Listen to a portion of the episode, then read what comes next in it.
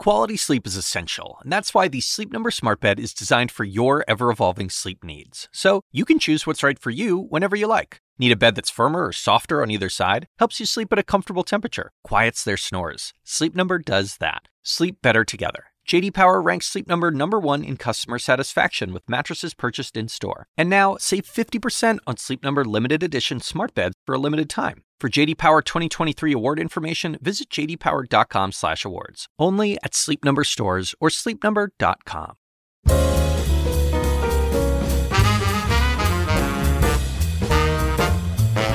And now, from the University of Chicago Institute of Politics and CNN, The Axe Files, with your host, David Axelrod. Bill Kurtis is a living legend in broadcasting here in Chicago, where he dominated television news as an anchorman for uh, decades, as a one time co anchor of the CBS Morning News, and as an investigative journalist and documentarian, including breaking the story of Agent Orange and the horrific impact that it had on so many of our Vietnam veterans. He continues to produce documentaries, and some of you may know him as the genial announcer on Wait, Wait, Don't Tell Me on NPR. I sat down with Bill in Chicago recently to talk about his incredible career. Bill Kurtis, it's really good to see you. I, uh, when I started uh, here at the University of Chicago, back in uh, 1972 73. I think you were just about, that was when your big run began as an anchor at uh, WBBM here with uh, Walter Jacobson. Yeah, yeah. So we, we, we will get to that. But I want to get to start at the beginning uh, of the story and your family and, uh, and the fact that you actually weren't named Kurtis when the whole story began. Tell me about your folks and your dad, who was quite a military man. Well, he was. You know, I, I laugh a little bit because everybody's talking about immigration and uh, we're a nation of immigrants, and it never dawned on me that oh my God, I'm I'm like one generation away from immigrants from Croatia. And I was so green coming from the Midwest in Kansas, where everybody just is in the melting pot, truly um, that I had to call him. When I got to Chicago, I called my dad and I said, "Well, what am I? Everybody here, you know, has a nationality." Uh, and um, I just sat down with Lisa Madigan the other day, who talked about moving. Uh, or the former attorney general, who, when her mother married Mike Madigan, who's the Speaker of the Illinois House, they moved from the north side of Chicago. She lived on the north side of Chicago to the southwest side and she said some some girl stopped her and said, "Well, where are you from? What are you?" and she and she said she said, "Well, I'm Catholic." No, no, no, that's not what we're talking about. What are you? And yeah. she finally said, "Well, I'm part French, part Spanish." And they looked at her like she had two heads. but uh, anyway, yeah. So Chicago's a town where you have to know your identity. You do. It, it's divided. It, not so much now. I mean, now it's Hispanic, uh, black, um, white, yes. if you will. But in the old days, when the port of entry uh, was on North Avenue and the poles, uh, you can still see the Polish newspaper signs up on the buildings. And then they would move. I remember Saul Bellow who worked here. Yes. Um, you know, used to um, uh, bemoan the fact uh, of the Russian baths that uh, he was fond of were finally uh, had passed on uh, off uh, Armitage, I think. How did the how did the Kuretiches get from Croatia to Kansas? I'm not sure that I know for sure, but uh, most of that Eastern wave, uh, especially of young men, came uh, around um, World War One, uh, and and and before that, the Czar was conscripting, uh, you know, folks for his army. Uh, it was, I think, around 1912, a little mm-hmm. before the war broke out. And uh, so those who uh, wanted a future uh, jumped on the boat and came over. And uh, they, they, interesting, they found a part of America that looked like home. The Germans went to Wisconsin. Mm-hmm. you know, for the beer. and uh, the Croatians and uh, others, and Germans and Poles, uh, some, but went west to find the wheat land, mm-hmm. like the Ukraine And my grandmother was Ukrainian, uh, married the Croatian, and uh, flat as a pancake. Uh, I went over there and uh, I, I went to Chernobyl. I was the first guy back in from the U.S. Uh, TV uh, crowd. After the nuclear Yeah, accident. and I, I looked around. and I said, "Well, this looks just like Kansas, Yeah. you know, flat as uh, a tabletop, and um, and uh, very productive." So your dad uh, was a uh, ultimately a general in the in the Marines. Yes. Uh, tell me about him and, and his because you moved around a lot as military families do. Mm-hmm. It was a great ladder out of a very small town in Kansas. He did go to college and then decided, because it was in the middle of the Depression, around 36, um, to join. Uh, he wanted to fly and uh, had a great talent for flying and uh, became an instructor. So when World War II broke out, he was in Pensacola and Quantico and uh, instructing uh, young men how to fly.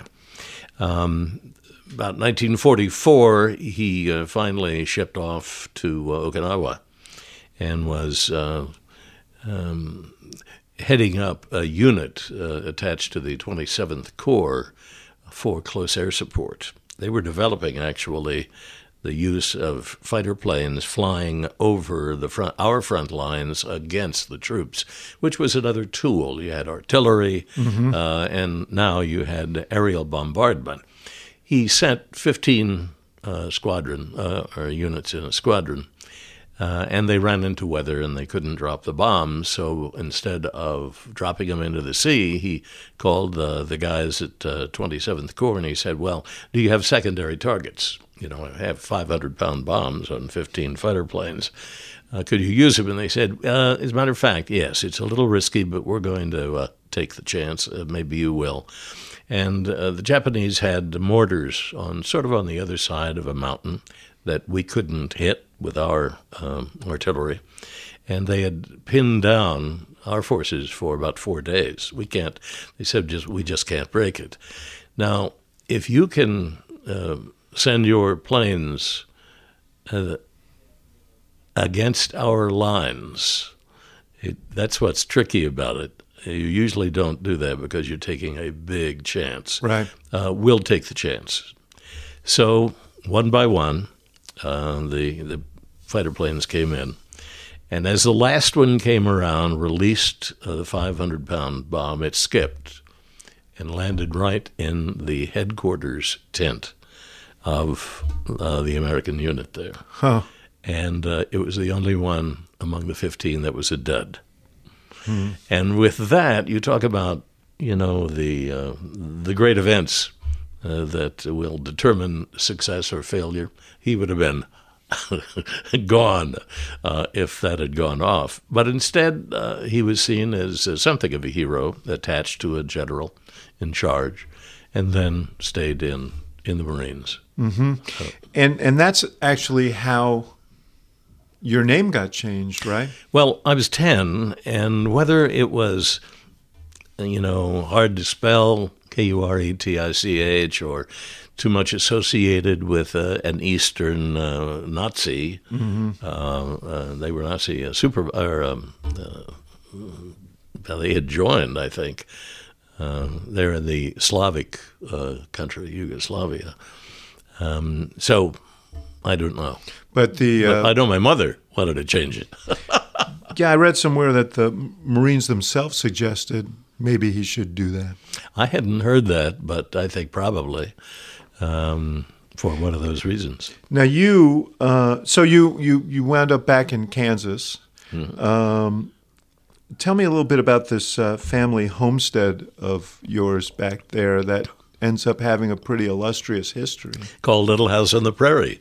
It is the um, historical site of when Laura, uh, the, the Charlie Ingalls family, came from DeSmet, South Dakota, down uh, the border of uh, Missouri and then across.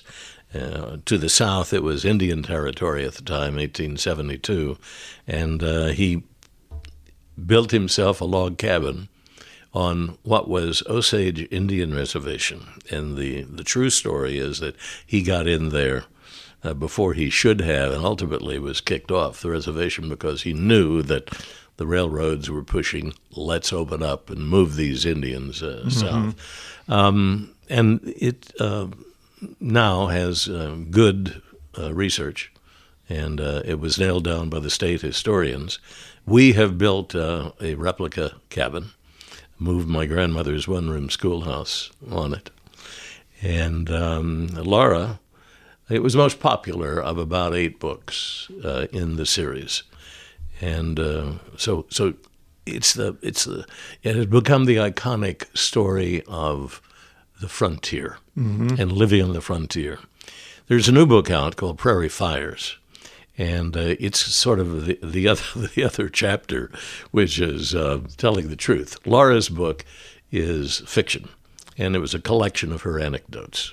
Um, but Prairie Fires is uh, really nailed down, and together you get a, a feel. It's not the romantic.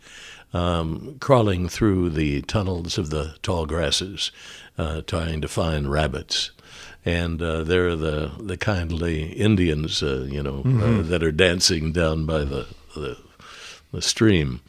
Um, it was the most difficult thing I have ever heard, and most of them, the frontier people who were promised free land, and got it when they went out, their 160 acres, uh, uh, or paid a dollar and a quarter. The railroads needed farmers to grow produce that they could then make money on by shipping them back to the east. But uh, there are incidents, you know, the grasshoppers really did come in and can wipe out a, a crop in. Uh, and you could, uh, there were no tractors in the day, so you had a mule mm-hmm. and a plow horse, and you could maybe handle a couple acres. There was one story, uh, Laura uh, Ingalls Wilder, Almanzo uh, Wilder was her husband. They were young and in De Smet, which is sort of the old home place in South Dakota, and a blizzard hit. And it was mi- uh, minus 42 degrees. And the whole town, which was. That's like Chicago. Yeah, yeah. um, 250 people, and they had their little ramshackle houses clinging to the frontier. That was the frontier, and all trying to grow uh, and make it and um, they were they were dying. Uh, they were being frozen out and starving. So, so they headed to Kansas. Huh? almost. Almanzo heads south to a ranch or farm where they knew he had some stored wheat, and talked him into giving him some wheat. Took it back in the blizzard, and saved the town. And they would mix the wheat with water, and then fry these little uh, things on, on whatever they could. But they didn't even have firewood. It was so di- difficult. And then they ultimately said, got to get out of here, and uh, took the wagon down to Kansas. They only stayed a year, uh, but boy, did she ultimately benefit from that. I'll say. And didn't write the book until the 30s. Mm-hmm. Uh, and so you was, maintain this as a, a kind of museum. Yes, it's now called the Little House in the Prairie Museum. Mm-hmm. And when we say we emphasize little, mm-hmm. I wouldn't drive out of my way to go down. um, you're, uh, and you had a kind of idyllic sort of life there. Um, when did you? I mean, in a sense, you you suffer for the fact that you have this extraordinary voice that everybody knows, uh, and it kind of eclipses the fact that you've also had one of the brilliant broadcast journalism careers uh, of anyone. Uh, but uh, when did you realize that you had this gift that uh, would would serve you well? Well, when I turned 16, I know exactly the time. And uh, at that period in your life, your voice is changing. Yeah. And um, it wasn't deep as it is today. Yeah, some, some people's cha- some people's voices change less dramatically than yours, I suspect. But I went down when I was on my 16th birthday, got a work permit, and I went to work at the radio station, the only one in town, uh, Independence, Kansas, uh, population 10,000. And I was able to work uh, two, three years in the most formative period of probably any job. Uh, it just soaked up everything. Had a very good boss who became a mentor. And I was doing everything from announcing preachers who came across the Oklahoma border and uh, just stood uh, and let the word pass through them, you know, stood in front of a microphone, to Little League uh, baseball and, and basketball. And I wanted to do it all, touch on it all. So by the time I got to uh, college, University of Kansas, and then on to law school, I had uh, enough experience that I could go to the commercial station instead of the student station. And um, you uh, one one of the you went to the uh, Washburn uh, University School of Law, and uh, I read that you were in a competition at Washington University. Uh, that was a, uh, I guess, a, a, speech and debate kind of thing. Yeah, it's moot court, yeah. and law students go through that. I but the judge was the thing that I wanted to ask. The you judge about. was Harry Blackmun, who and, ended up writing the Roe versus Wade yeah. decision as Supreme as a Supreme Court justice, and became a giant on the Supreme Court. He gave you a little encouragement. Huh? He did. He said, um, he said, you you have the ability to make these things interesting. And it's it's the voice, yes, but it's also telling a story.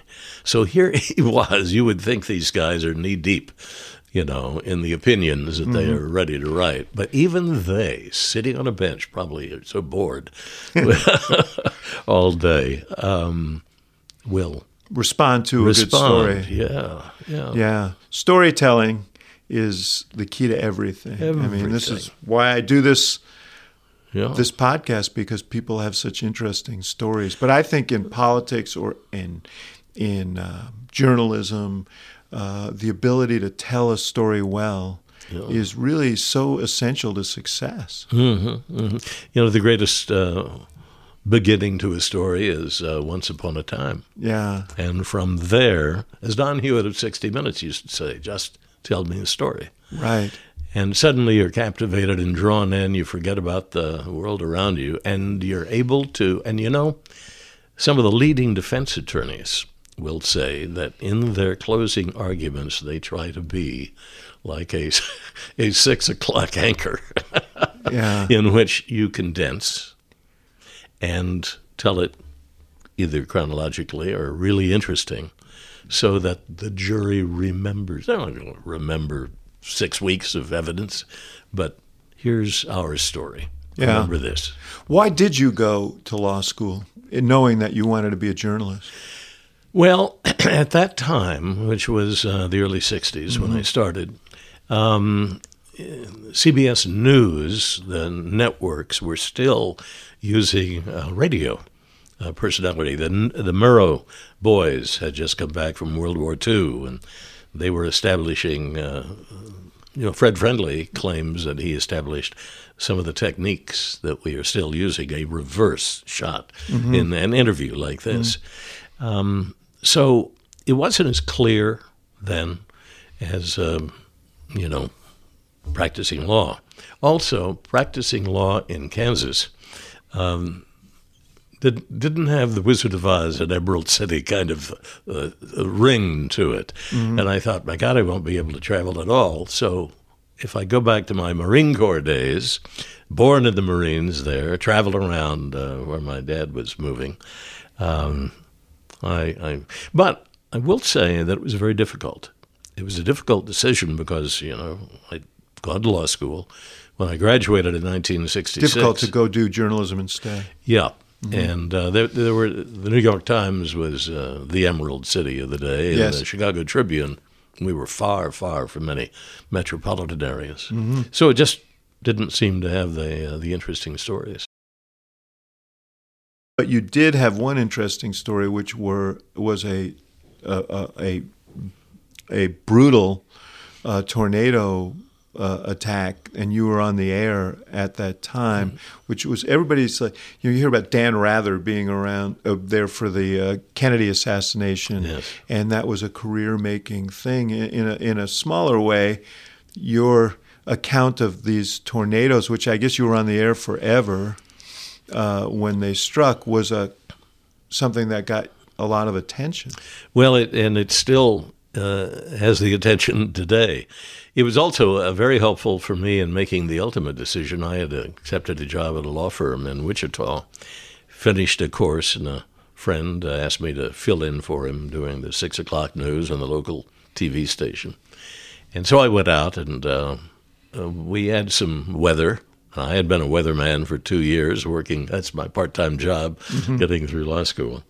And um, they said, "Why don't you stick around? We may have to go back on and give the either the all clear or add to it." So at seven o'clock, um, a time that will live in infamy in uh, Topeka, Kansas, um, the general manager said, "Well, let's go break in, and uh, you can give the." Uh, it, not exactly a formal warning because we hadn't uh, received it yet. And uh, so I was on the air for about 15 seconds and heard a two way radio come from the newsroom uh, into the studio. And it was our cameraman, and he was on the southwest edge of the city. And he said, We have a tornado on the ground, and it's uh, headed for the city, and it's big. And um, I didn't want to go with that. I wanted a confirmation of that because. As a good journalist would. Yeah, it's a tornado.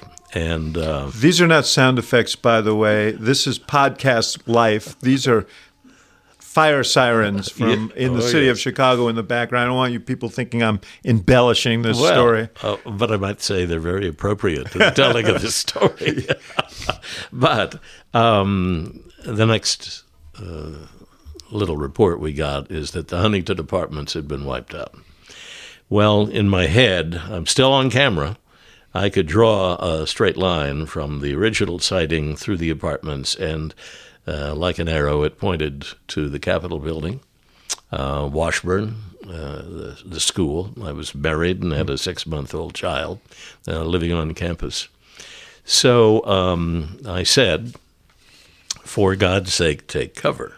Yeah. And uh, those words uh, now were are famous. Famous, famous words. But I'll tell you what, given your voice, that that must have sounded like a command from the Almighty at well, that time. They got the job pretty done. persuasive, yeah, and, and uh, maybe it was the my my sheet white uh, countenance, uh, and and you know you you stop, you just kind of change into this very serious uh, message that you're. Well, anyway, we were on for 24 hours. Um, uh, it, it, was it was the most damaging at the time in the United States. Uh, it was an F5 before we even had ratings yeah. of F5. And um, sadly, we have more extreme weather today, and yeah, so all these records are shattered. They are, and and people, more people are living uh, in the path. Yeah, hurricanes. Uh, everybody wants a place there on the on the shore. Uh, well, within three months, I was in Chicago. Yeah, which is for your first tour of duty in yes, Chicago. Yeah, and it was a, a marvelous uh, experience because it was a four-year, '66 to um, '70. Pretty tumultuous time. Tumultuous. Here. You know, when I arrived, Richard Speck had just been caught. Mass. Uh, well, he, he, murdered what seven nurses? Uh, eight. Eight uh, nurses. seven. Uh, well, seven or eight. Um, Corazon Amurao was the the big witness in the right. Trial. One nurse. He broke into a home where nurses were dorming, essentially. Yeah. And, and, and, and murdered uh, them. And there was one nurse who was hiding and identified a, a tattoo on his arm. But for there was a period of time when he was on the loose. And the city was absolutely terrorized uh, you know, to death. My wife was a young, uh, Susan was a, a, young girl at the time, and she said she was absolutely terrorized hmm. during this period. Uh, so you were covering that story, covering the story, covering the trial. Then in Peoria, they they changed venue. They had, by the way, that tattoo said "Born to Raise Hell," right? Yeah. Wasn't that the tattoo? Discovered uh, when he tried to kill himself, and he was taken to county hospital and was identified there yeah. by a doctor. Uh, so it was an auspicious beginning, as they say. You years later, you would report. You had you had another report about Richard Speck that made quite a uh, impact, which was how he was living in prison, yeah. and essentially was sex, drugs, and I don't know about rock and roll, but he was partying down Well, in in prison, and it outraged people. Well, i i here's the most hated man, certainly in Illinois and perhaps uh, the country. Yeah. Um, it was uh, a videotape that had been made. Um, they never figured out why. Um, the closest thing, I think, is that there is a jailhouse network of, um, of videos that they will do. Uh, they have that kind of freedom. Anyway, it showed him stripping down uh, naked uh, with his lover uh, beside him. A pile of cocaine was in front, hundred dollar bills thrown out uh, in front, and um, he appeared to have had to have uh, breast either impl- implants or some kind of a chemical Enhancement. enhancement. And I'm not sure whether it was that or just overweight, you know. uh, But uh, nonetheless, uh, he had some great quotes. Um, Why did you kill those girls? And he said, just wasn't their day. Yeah. Um, well, what do you want people to know, you know, who see you in here? He said, you know, if they knew how good I have it in here, they'd want me out. Mm-hmm. Uh, just, just like rubbing the salt in How the did you get this tape? It was given to me um, as, you know, investigative reporters, uh, you know, don't go in and bludgeon people to give me the story, but they make contacts. And so um, a lawyer had been given it as um, a fee, paid for fee. She knew. Uh, oops, I've just told more than uh, I should have. Okay, you've oh, yes, you've narrowed the Yeah, the the list of suspects. but I've kept, I've kept it secret all these years, and um, uh, so we looked at it, ah, and, and I said, "My God, I don't know what Yeah. I'm looking at." So we called the prosecutor, and Bill Martin came out, and sure we confirmed everything. Sat on it for a bit as we were trying to figure out where it was shot, why, when. He he was dead at that moment, but when it went on, on the air, uh, went on a local station, WBBM, then A and E, uh, crime series that I was starting to produce.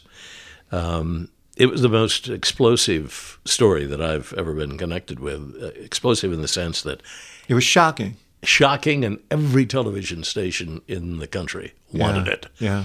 and they were just all over us, and we were the only ones that who had it. Yeah. So when we say exclusive, It really was. yeah, they could not get it.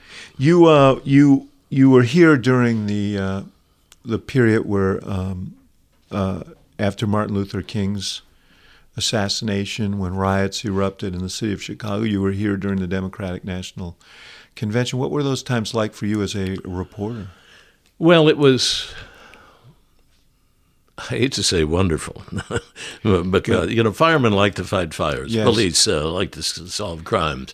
For me, it was, I was on the street Yeah. most of the time, and so I was there at Balbo, in Michigan, when the demonstrators pushed into the, The police line. I, yeah. I mean, I was they were in front of me.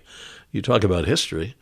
And um, for a long time, I mean, I reported it as I saw it, but it was not quite uh, as accurate as uh, it should be because I couldn't be in all the perspectives that other reporters had around. But there was that. And then uh, after King uh, and the, the cities began to burn, you know, we had a west side uh, here, a few blocks from the University of Chicago. Um, uh, a lot of, you know, and here's the interesting thing. I mean, I was on the street and we were literally in a car, a crew car, uh, as as the rioters were ru- or going down the street and lighting with torches houses and shops, and um, that's being right in it. They weren't interested in us; they were interested in burning the city. The interesting thing is that here was the largest riot that Chicago had ex- not the not the fire that of course was uh, 18 uh, 71 72 Right. Yes, that was um, but the, Epic. but the riot that uh, it, it, the city had ever experienced and uh, only 11 people were killed which I say only, uh, that's still tragic, but it was a time when there weren't that many guns Yeah. available. Yeah. And um, I would then go out to L.A. for the, the Rodney King riots, and they were much uh, wider spread in Yeah. South Central. You did actually in the early in the uh, early seventies a, a uh, a stint in in L.A. Uh, and you covered, among other things, the Manson trial uh, out there, and uh, you had another encounter with Squeaky Fromme, who would become a Manson, who was a, a Manson acolyte, who became famous a few years later when she tried to assassinate President Ford. But she didn't like you very much either, apparently. You know, the family, um, Vincent Bugliosi, the prosecutor, uh, was worried that he was not going to be able to convict Charlie because Charlie was never at the scene of a crime, of any of the murders. Uh, because he had created these so-called zombies with drugs and sex, Right. and sent, Sent them, them off. out. Yeah. So um, We should point out this is the famous murder of Sharon Tate, Yes. uh, the actress, uh, and um it was just a brutal, shocking murder by followers of Charles Manson, who was kind of a satanic uh, figure. Here are young people who are doing Charlie's bidding. Charlie, being the ex-con, spent his whole life, uh, you know, in prison, and yet when it came down to it, Susan Atkins and uh, Leslie Van Houten and Patricia Krenwinkel and Tex Watson, the big All-American high school football player, were able to dip towels in blood and write on the walls pigs, trying to make it look like Black Panthers had created it to touch off a civil war in which the blacks would be eliminated. But yes, uh, Squeaky Fromme, uh, they would camp right out on the uh, uh, sidewalk, and they were sewing a magic vest for Charlie. And uh, you know, I walked up and there was a 45 uh, uh, uh, on the table, and I said, I mean, on their seat. I said, I don't know how you're getting away with that, but at night, um, uh, with my uh, child, and I think a second by that, that time, we were out on Sunset Boulevard all the way to the end, almost the ocean, and I had a knock on the door, and a young woman was at the door, and mascara streaming from her eyes. Uh, it was raining, and she looked pretty rough. She said, "Please call the police. Call the police. I need to get home." So I um, went. I called the police, and uh, almost as soon as I had turned away from her, came back to the door, and there was a large young man standing beside her. So I've got a picture of large young man, Manson-like follower in front, and I said, "Well, here we go." Um, And it was her. no, it wasn't. It looked like very much like her, and uh, she, uh, they they kind of disappeared before the police got there. Uh, I thought, And did you think they were menacing you because they didn't Yeah. like your coverage? yeah, I think they were on, on marijuana, but Charlie had this ability, or at least a magician-like quality, uh, an illusionist, to make you think that he could communicate with all these people, his family, from jail, even though there was no communication. He, he didn't even have access to a phone. And so it's perfectly, and we had heard threats that he had sent them out to try and get better coverage. Um, uh, so it, you know, is it kind of in the air? That was a 10 month trial. Yeah. Uh, now I'm glad I did it as I look back because of the uh, history making. Yeah, you had a lot of uh, you. You covered the trial of Angela Davis, Daniel Ellsberg. What, did you get some of these assignments because you had a legal background? Yes, CBS Nude, uh, News, and um, I was out of the West Coast, and they simply were happening out there. But then you, in '73, as you mentioned earlier, you got called back to Chicago and to be an anchorman, and you got paired with this fellow who's famous here in Chicago, Walter Jacobson, who was a newspaperman turned uh, broadcast journalist, as volatile as you are calm, uh, a, a political uh, junkie by by uh, by nature, and of course that's the civic sport here, and was even more so Yeah. Back in the early '70s. And you guys had like an immortal pairing here in local news, just dominated Yeah. local news. But I was saying to you before we start rolling that um, one of the things that was always fun to watch was when Walter would go off and you would gently try and reel him back in, even as all of Chicago was watching. But this is the one that story that I wanted to tell you. The night that uh, there was a hitman named Harry Aleman, who you'll remember, yes. and Harry Aleman walked up to a guy on the street and killed him, and there were witnesses. Those witnesses testified, but he asked for a bench trial, and the judge acquitted him. Judge ultimately committed suicide, I think, uh, and it was Took a bribe. Ultimately, he took a bribe, committed suicide. Ultimately, uh, there was a, tri- a, a, a trial ab- about how that was actually fixed. But at the moment, you know, um, Walter, I think John Drummond, who was your great crime reporter, was on the right. street, and uh, John Bulldog Drummond, and John Drummond was reporting this, and Walter said something like, "Well, what you're not saying, John, but what everybody's thinking is this case was fixed." And uh, and I just remember you saying something like, "Well, Walter, you know, we say things in the heat of the moment that maybe we're not, you know, f- fully," and and you just you were frantically but calmly trying to reel the whole situation uh, back in, but. Um, you you you had this great run, and then you got summoned by the network to New York to, and you did three, uh, years, years, as a um, Morning news. morning news with Diane Sawyer, um, and that uh, my sense was that wasn't that satisfying experience for you. Well, for one thing, um, you know, you, you go, you become a network anchor, and everybody wants to do it. It's the top of the mountain. But when you get there, you realize, oh my God, I'm not writing, I'm not reporting, uh, because I have two hours live on the air of anchoring, and that's what I'm paid to do. And my my joy really was in uh, on the streets and uh, and and actually doing the work of journalism. And but I should say parenthetically, because I, I want to make sure that people understand this. You did a lot of investigative journalism.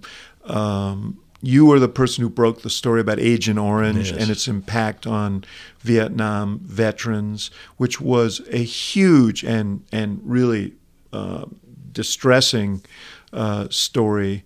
Um, and uh, you, you know, you were uh, you went to Tehran and uh, reported from there uh, in the midst of all of the turmoil there around the revolution, time of the revolution, and reported on the sort of deprivation of people that Yes. led to uh, that. I mean, you so so reporting. I mean, like I said earlier, that you don't get your due because everybody is so transfixed by your voice that uh, all the good and and uh, you know breaking work that you did, path breaking work, really uh, gets ignored. But that must have been frustrating for you to sit behind that anchor desk and not be free to do that kind of reporting. Well, I was able to um, use the, my correspondent background and the argument that, look, this is going to increase the ratings. We were in a very competitive spot.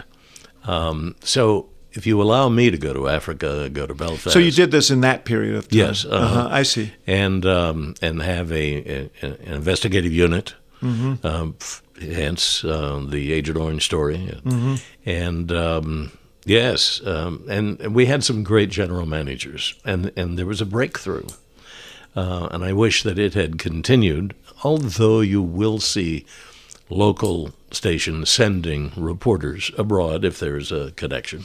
I was in, the uh, budgets are not what they were. Right. I was in Saigon uh, two weeks before it fell. Um, went to North Vietnam on the Agent Orange story. Um, incidentally, 200,000 veterans have been compensated for connection, uh, diseases connected to. 50 Yeah. diseases have been recognized. Yeah. As, uh, so that was. That's, I think, how you measure yeah. The worth of the work you do as a journalist if it can have that kind of an impact on people's lives. And that's the key uh, to being a reporter. If we look at what's happening in Washington today, it's uh, in many ways uh, the glory days have returned. Uh, certainly with the New York Times and the and the Post, mm-hmm. um, because um, investigating reporting. They're shining a bright light in dark yeah. corners, which is. Uh, but what? Tell me uh, while we're here, uh, because you you did you you you sort of made the transformation into documentary work, and you did have a, a return stint, you and Walter, but. Um, you became really focused on documentary yes. work and and providing. Um, I mean, you, you still to this day uh, you and your brilliant wife, uh, Donna La Pietra, are have produced enormous amount of material for various uh, cable outlets and so on. But before we get there, I want to ask you about local news and where you think local news is today, because you're quite right that in Washington, coverage is as robust as it's ever been, and there are all these additional outlets on digital that are covering it. But the local news scene is really kind of frightening to me. Uh, the sort of diminution of resources for uh, local newspapers, local news, television news stations.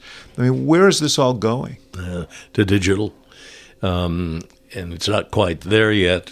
Advertising has left, right? And if you don't have the money to support uh, your efforts, then uh, everything has to shrink. I mean, there are 400 reporters and news people at the Tribune that have lost their jobs. So, uh, in many ways, the, the newspapers are shadows of what they used yeah. to be. I grew up there, and it, it grieves yeah. me. Oh, me too. I feel so sad. And local um, news, you know, I think that the reporters are better educated than they ever have been. The what happened is that the the schools have caught up with the convergence idea radio, television, mm-hmm. writing, um, and, and other jobs that you can take because there's so many p- kids mm-hmm. who want to get into journalism or broadcasting.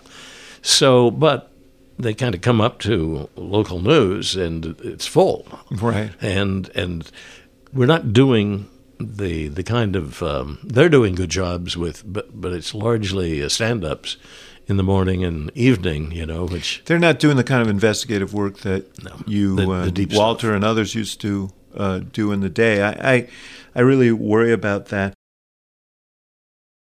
You started Kurtis Productions in 1990, uh, and uh, I mean the list of things that you you know uh, investigative reports, cold case files, American Justice. Uh, tell me what your thinking was then, and um, and continues to be about uh, about the work you're doing now. Yeah. In '85, I came back from New York. I, I just wanted to do journalism, and uh, in my contract, I, I, wrote in that I was able to start my own company. So while working at uh, the local TV station, I was also forming Kurtis Productions, and it was lucky because I was at the beginning of what could be called the golden age of documentaries mm-hmm. on cable. Mm-hmm. They were still running World War II documentaries, you know, um, Hitler uh, going down the street. And they discovered a new formula, and that was local is cheaper. I mean, uh, uh, they're locally original, original produced uh, documentaries. It was cheaper, and it was able to give them an identity, mm-hmm. an A and E, a discovery, uh, right down the line. And so uh, it started. And uh, investigative reports, I mean, we were into 10 years of that. 10 yeah. years. Yeah. Uh, and Cold Case Files, uh, seven years, 127 shows. I mean, think about it. We now produce American Greed on CNBC. So, uh, in all, probably 500 documentaries out of a, uh, a little local production company. And how much uh, time do you spend on these things? Um, I know you voice over a lot of them. I do. Um, my wife Donna uh, uh, runs the company, so we keep it in the family. Uh, I just came from uh, a, a, narration session, uh, so and I have my spe- I have my um, uh, climate change is a hot button for mm-hmm. me. Um, Appropriate for someone who covered the weather. Uh, yes, and into uh, as one of the solutions is deep-rooted prairie plants. Yeah, you you have another enterprise. Yeah, that soaks up. Not only are we experimenting with it uh, at uh, one of our locations, but it soaks up more carbon than almost any other thing besides ocean. And because the roots go down 15 feet, and they are filled with billions of organisms that all eat carbon. Mm-hmm. Uh, so it'll get here. And I believe, in my mind, that we all kind of know about climate and the problems, but a, a, a panel issues a report which says, you know, we're going to be in major trouble in 10 years. 10 years. Yeah. We're talking about, and you, you, you look at the amount of uh, carbon dioxide in the atmosphere, we've already gone over the uh, the warning Yeah. signs. No, look, I, I think this is a um, existential crisis. Yeah, but, but why doesn't anybody react? I mean, even, even Congress. You know why? Because uh, there are, you know, some economic ramifications for it, and because we, we're never very good at dealing with problems that are ten years down the line. Now, if you are watching the news, or if you live in California where they're constantly dealing with wildfires now, or you look at the magnitude of the storms that people are dealing with up and down the, the eastern seaboard or in the Gulf, uh, you know, how much warning do you need? Uh, I mean, all of these da- uh, all of these forecasts that we've been hearing for years are now coming to fruition, and we've suffered the first the the the, the warmest five years on record in the last five years by the government's own reckoning. The one person who's not a uh, big consumer of this data is the President of the United States, however. and it slowed it down. And the strategy of the big economic giants, uh, oil companies, and others who uh, don't necessarily want to cut back on their emissions, um, is to find that a scientist that happens to be a denier Yeah. and fund him and support that. It's the same strategy that was used for cigarettes, Yeah. and it just delays I think the thing that makes it more uh, insidious and difficult is that there are outlets that have big followings that uh, are willing to popularize those kinds of out, outlandish and outlying scientific theories. I have to ask you, um, you. Um, in addition to all the other work you've done, you're quite a photographer, and you you've had books of photography, and and talk to me about um, imagery and what photographs, both film and still photographs, like the ones that you've taken, uh, do to animate a story. Well, you have to have uh, so television is that's what it's all about. Uh, motion pictures, uh, still photography is coming back. I think it was replaced by digital, you know, and uh, I put it off for an awful long time uh, because you have to know computers and, and, and all the little gadgets. But, But what um, attracted you to? What caused you to take photographs? I was at the scene of so many things um, fires on the West Side, the Democratic Convention, um, the Manson trial. So I said, you know, I'm here. I better start taking pictures. And uh, that helped because the substance of that imagery carried the day. I didn't have to be Ansel Adams. Um, and, and, but I, I picked it up and uh, it became more than a hobby. I want to ask you um, uh, about, you know, you, you describe your life, and people will say, "This is an extraordinary life." Um, by the way, we should add that you're also you replaced in 2014 Carl Kasell on the on Wait Wait Don't Tell Me. You probably have a whole new generation of followers uh, for your work on that. You were a uh, you were. Uh, uh, in the movie uh, Anchorman, and uh, you probably have a whole generation of followers uh, as a result of that. But your life hasn't been all, as most lives aren't, uh, unchallenged. Uh, you you uh, you married your high school sweetheart. She died quite young, and of cancer. Mm-hmm. And you had a son who uh, who struggled with schizophrenia until he took his own life. How you know I I try I raise it because I feel so strongly that we need to talk about these things, particularly mental yes. health uh, issues, uh, and treat them as the the illness that they are, and not as some sort of character defect. So tell me about your your son. Well, it's more important now than ever because the shooters uh, responsible for all these mass murders. yeah, that's a common thread. That's right. And so we have to find out how we can better identify those that are going to be violent. Mm-hmm. I took uh, my son to the Menninger Foundation, which was the last remaining long term mental uh, health facility in Kansas. And um, uh, they have now moved to uh, MD Anderson. And they said he's not the violent type. But schizophrenia is hard to detect. It happens around 19, 20 years old. And is that what happened with your son, uh-huh. Scott? Um, I believe, uh, among several theories of why it happens, that there's a chemical in the brain, dopamine perhaps, that turns off. And they begin to uh, have uh, hallucinations, uh, audio uh, problems. It, they described it to me, and there are different descriptions, that you know you can go to a movie or go to a, a, a concert and um, you go home and you go to bed, and, and all those senses turn off. But for a schizophrenic, they don't.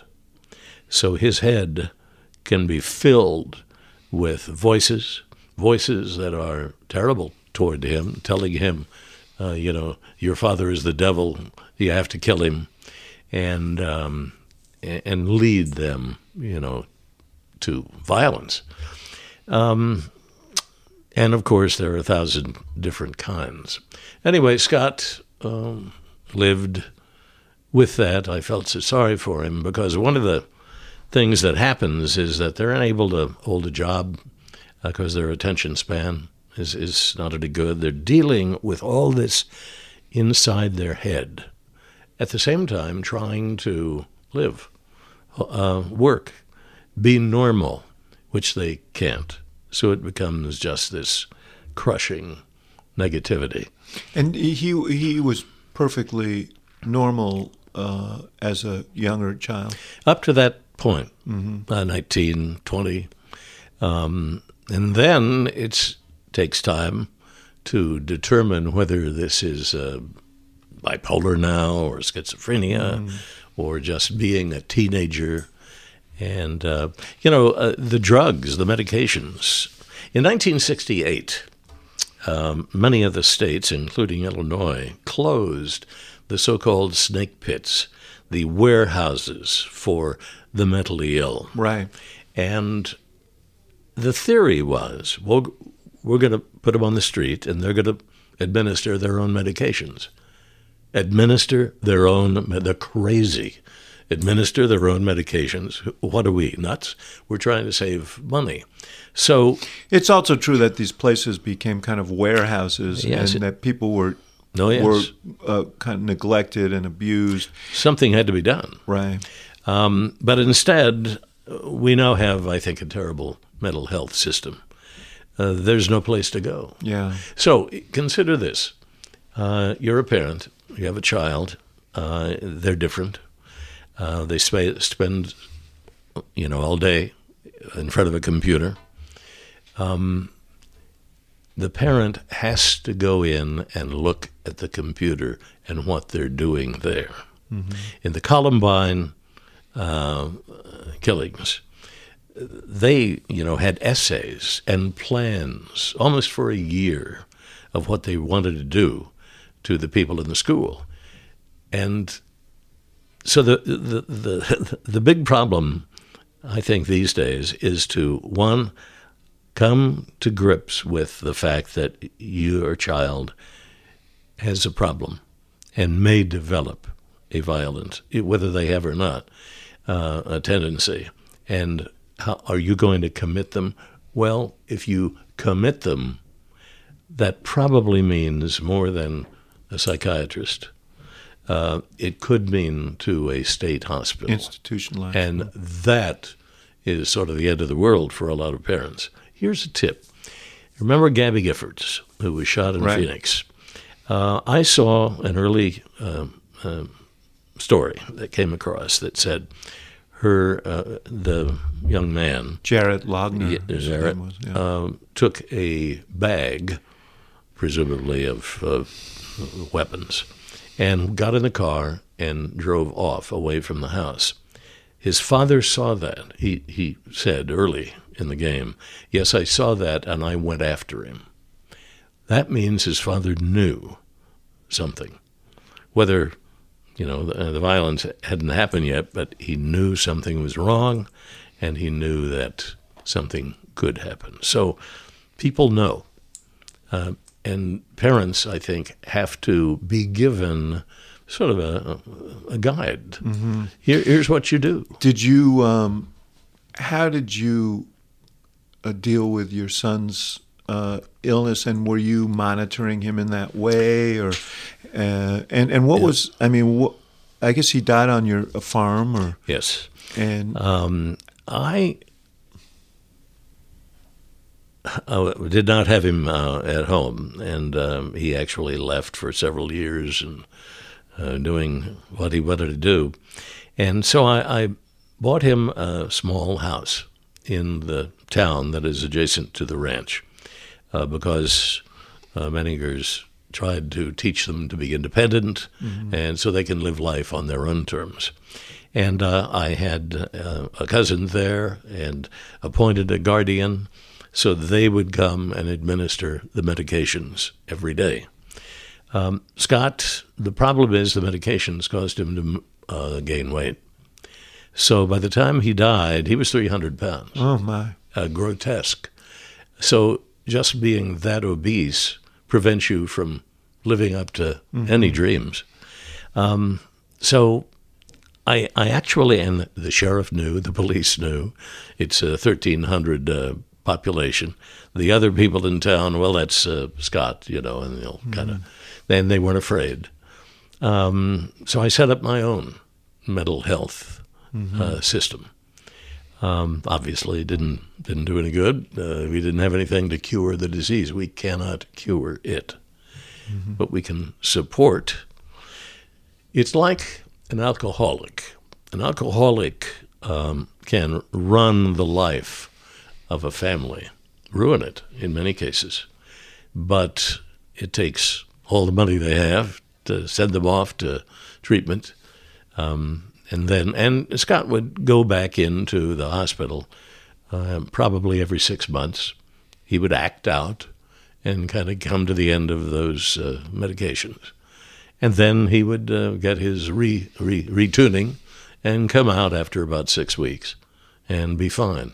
But it was the back and forth, back and forth.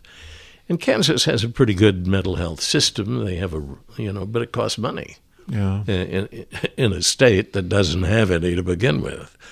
So everything is, uh, So when you got that call, you weren't entirely surprised, huh? no. Uh, my daughter uh, called me, and um, she wasn't sure whether he killed himself or uh, just died.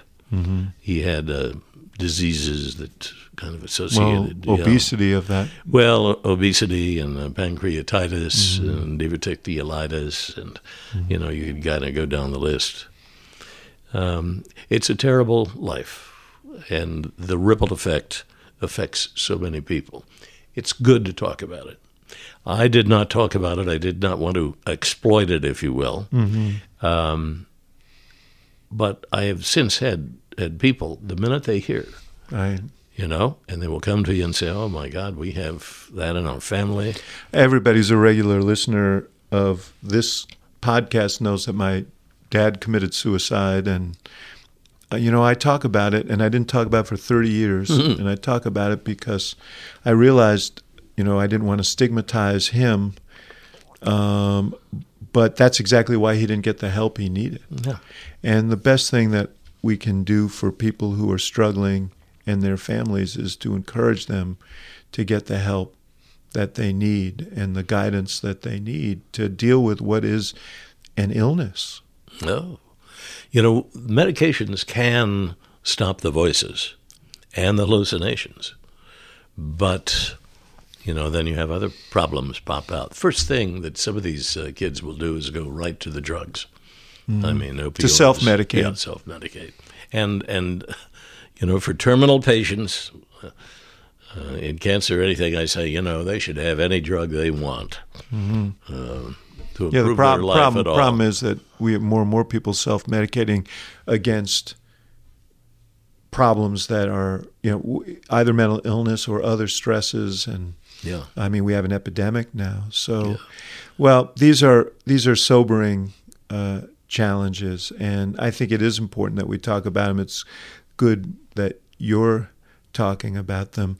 I I just want to not to go from the sacred to the I don't want to say profane, but I want to get back to politics for one second. You have a sister who was uh, in politics in in Kansas. And what, what's interesting to me is that she was a Republican, and uh, but she switched parties. Uh, tell me about her and uh, her role in politics. She was a state senator for 13 years. She had an expertise in education. Education is the hot button there. Yes. They're still behind, I think, 300, 300 million. That seems yeah. like a lot of money. Um, she just kind of came to the point where an extreme section of the Republican Party had taken over uh, the state house. Yeah, Governor Brownback. Yep. And uh, we're doing some things that um, she didn't like. She loved the politics, so she said, I'm going to change. You know who had beaten her in a race for uh, Congress in her little district? southeast Kansas. So Mike Pompeo defeated your sister? Yes, Mike Pompeo. And who would know at the time? He was very conservative, uh, right in with the rest of the. Uh, not Had Koch brothers support, probably. Uh, very much. Yeah. And uh, one could say they run the state because yeah. of all their support. And he went on, uh, you know, he was in Congress. Yeah. And uh, made his um, conservative. Um, connections. Yes, and, uh, and they liked him. Yeah, he may have been the most successful uh, member of that uh, cabinet uh, that we have. A lot, lot, of speculation that he may run for president if uh, in the post-Trump uh, era. So it all began with your defeating your sister, apparently. Well, then she ran against uh, Kobach, who was the Secretary of State. Yeah, and was also defeated. Um, and uh, Kobach is now famous for putting a 38 caliber machine gun on the back of a pickup and, and entering the political parades in yeah. the little towns of Kansas. I he's he, al- he also uh, for all of the stuff that he's done, anti-immigration. Uh, he was the chairman of the president's vote fraud commission that couldn't find any vote fraud. Yeah. Uh, so he's made quite a name for himself, and just barely lost a race for governor uh, last year. Uh, Bill Kurtis, it's really great to see you. I I I want to thank you for being such an illuminating force here in the city of Chicago and uh, and beyond for for all these years. And I look forward to to uh, to what you do next and to hearing you every week on Wait Wait Don't Tell Me. David, back at you. Thank you. Thank you for listening to The Axe Files, part of the CNN Podcast Network. For more episodes of The Axe Files, visit axefilespodcast.com and subscribe on Apple Podcasts, Stitcher, or your favorite podcast app. For more programming from the University of Chicago Institute of Politics, visit politics.uchicago.edu.